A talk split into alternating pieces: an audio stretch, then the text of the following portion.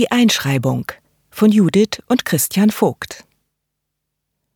Die Wahl fiel ihr nicht leicht. Der leichte Teil war dieser hier.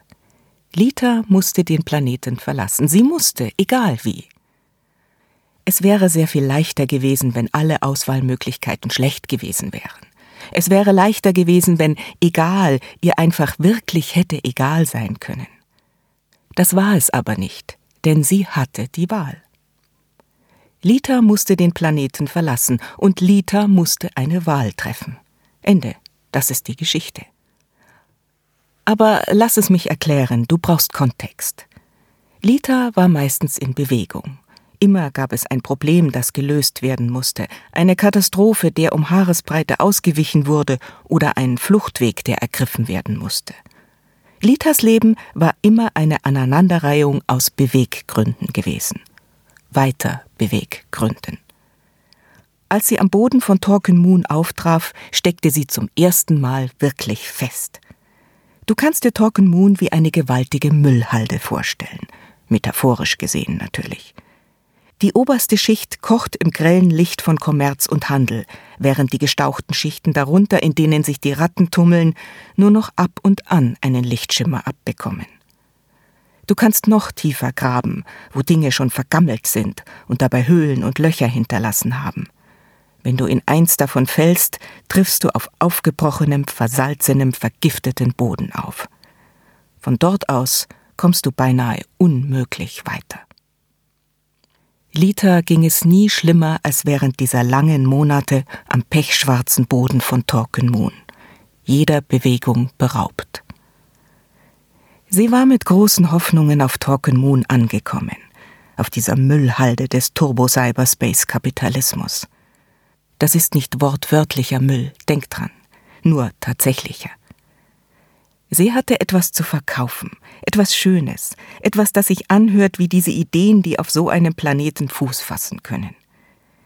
Es gibt Müll, der sich irgendwann in fruchtbare Erde verwandelt. Denk darüber mal nach. Der Müll auf Talken Moon jedenfalls ist immer giftig. Es ist eine sehr verführerische Lüge, dass irgendetwas dort nachhaltig wachsen kann. Das musste Lita auf die harte Tour herauskriegen. Ich werde dir ein bisschen dazu erzählen, aber nicht zu viel, denn dies ist nicht die Geschichte, wie Lita auf Torkenmoon ankam oder auf dem Boden von Torkenmoon auftraf. Das ist keine dieser grim and gritty Stories, die der der Turbo-Cyberspace-Kapitalismus anbietet. Das hier ist die Geschichte, wie Lita den Planeten verlässt. Erinnerst du dich? Lita war gekommen, um Geschichten zu verkaufen. Nein, sie ist keine Schriftstellerin, und weder erfindet sie Geschichten noch erzählt sie sie. Nein, Lita war nur eine gute Hashtaggerin. Sie wusste, wie sie die Kompendien der Gehirngemmenarchive der Friedhöfe durchsuchen konnte, wie sie Tags und Filter nutzte, um damit tatsächliche menschliche Geschichten zutage zu fördern, in Lebenszeiten oder Teilen von Lebenszeiten erzählt. Das sollte natürlich eigentlich unmöglich sein. Die Gehirngemmen sammeln Erinnerungen, so weit, so gut, aber sie bilden solch ein ununterscheidbares Chaos in der Lebenszeit einer Person, dass es einfach unmöglich ist, die einzelnen wunderschön silbernen Fäden einer Story herauszuziehen. Außer dass Lita einen Weg gefunden hat, das zu tun. Wege zu finden war schon immer eines ihrer Talente. Sie nutzte Computerskills und ihre Fähigkeit, Erinnerungshashtags zu sortieren. Sie speicherte sie auf weiteren Gemmen, machte es möglich, sie in kurzer Zeit zu erfahren. Sie hatte viele, viele Gedanken dazu, sogar zu den schwierigen ethischen Fragen. Dream in a Bottle stahl die Methode und beantwortete keine davon.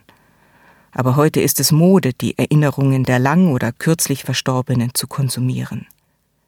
Man stahl Liter die Ideen, die Geschichten. Ihr ging das Geld aus. Sie kam in große Schwierigkeiten und verlor, naja, alles.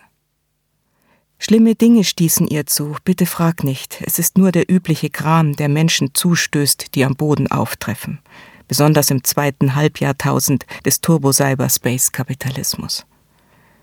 Ich wage es nicht, später Turbo-Cyberspace-Kapitalismus dazu zu sagen. Alle Leute am Boden verdienen etwas Besseres, glaub mir. Denk daran, wenn du an ihnen vorbeikommst. Sei freundlich. Und ich würde ja gern sagen, gib Dream in a Bottle kein Geld mehr. Aber das ist unmöglich, richtig? Alle tun es. Wie könntest du überhaupt ein interessanter Freund, eine interessante Freundin sein, gute Gesellschaft für die um dich herum, ohne ein Rädchen im Getriebe zu bilden? Und ja, Litas Schicksal ist hart, sicher. Aber ein Boykott? Wirklich?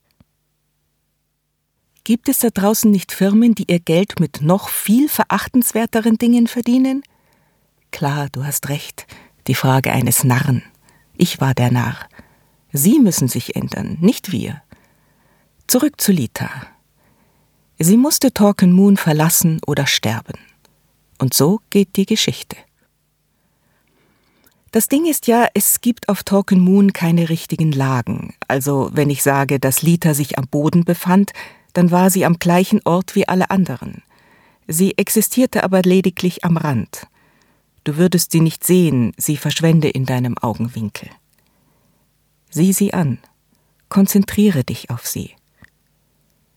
Sie ist eine schmale Frau, dünn, unterernährt, ausgezehrt.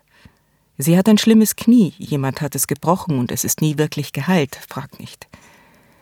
Das Knie ist gut genug, dass sie ohne Krücken laufen kann, aber man sieht es ihrem Gang an. Sie steht in der Mitte einer der Passagen. Die Kacheln über ihr zeigen Wolken und einen bläulichen Himmel, auch wenn in Wahrheit nur noch mehr Passagen, Geschäfte und Abteile darüber sind, in denen Menschen essen, schlafen, arbeiten oder ficken eins über dem anderen. Jede Passage ist mit demselben bläulichen Himmel verziert. Torken Moon ist ein endloses Kaufhaus oder ein Flughafen. Raumhafen. Man kann hier den Planeten verlassen, denk dran. Sogar ohne Geld, sogar ohne alles. Lita ging zu dem einzigen Ort, an den du gehen kannst. Die Einschreibungspassage. Moon gehört keiner Nation an. Es ist Turbo-Cyberspace-Kapitalismus-Gebiet und Turbo-Cyberspace-Kapitalismus ist sein einziges Gesetz. Also hat jede Nation im bekannten Raum das Recht, hier etwas anzubieten. Und das ist es, was sie anbieten. Sie werden dich verändern. Dein Leben, deine Bürgerrechte, sogar deine Menschenrechte. Sie werden dich besitzen. Du wirst die Chance erhalten, auf einem kriegsumtosten Planeten für sie zu kämpfen, in einem der intergalaktischen Flottenkonflikte, den endlosen Kämpfen um Vorherrschaft. Das betrachten sie als gerechte Bezahlung für einen Transport von Torken Moon. Und vielleicht ist es das auch. Torken ist der schlechteste Ort, um verloren zu gehen. Biete den Verlorenen irgendetwas an, um von hier fortzukommen, und es mag ein gerechtfertigtes Angebot sein.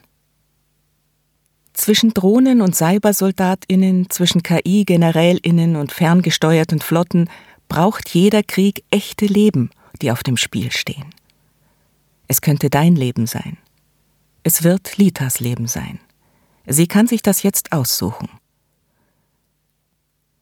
Da gibt es einmal das Kolonialhandels-Neoland-Konglomerat.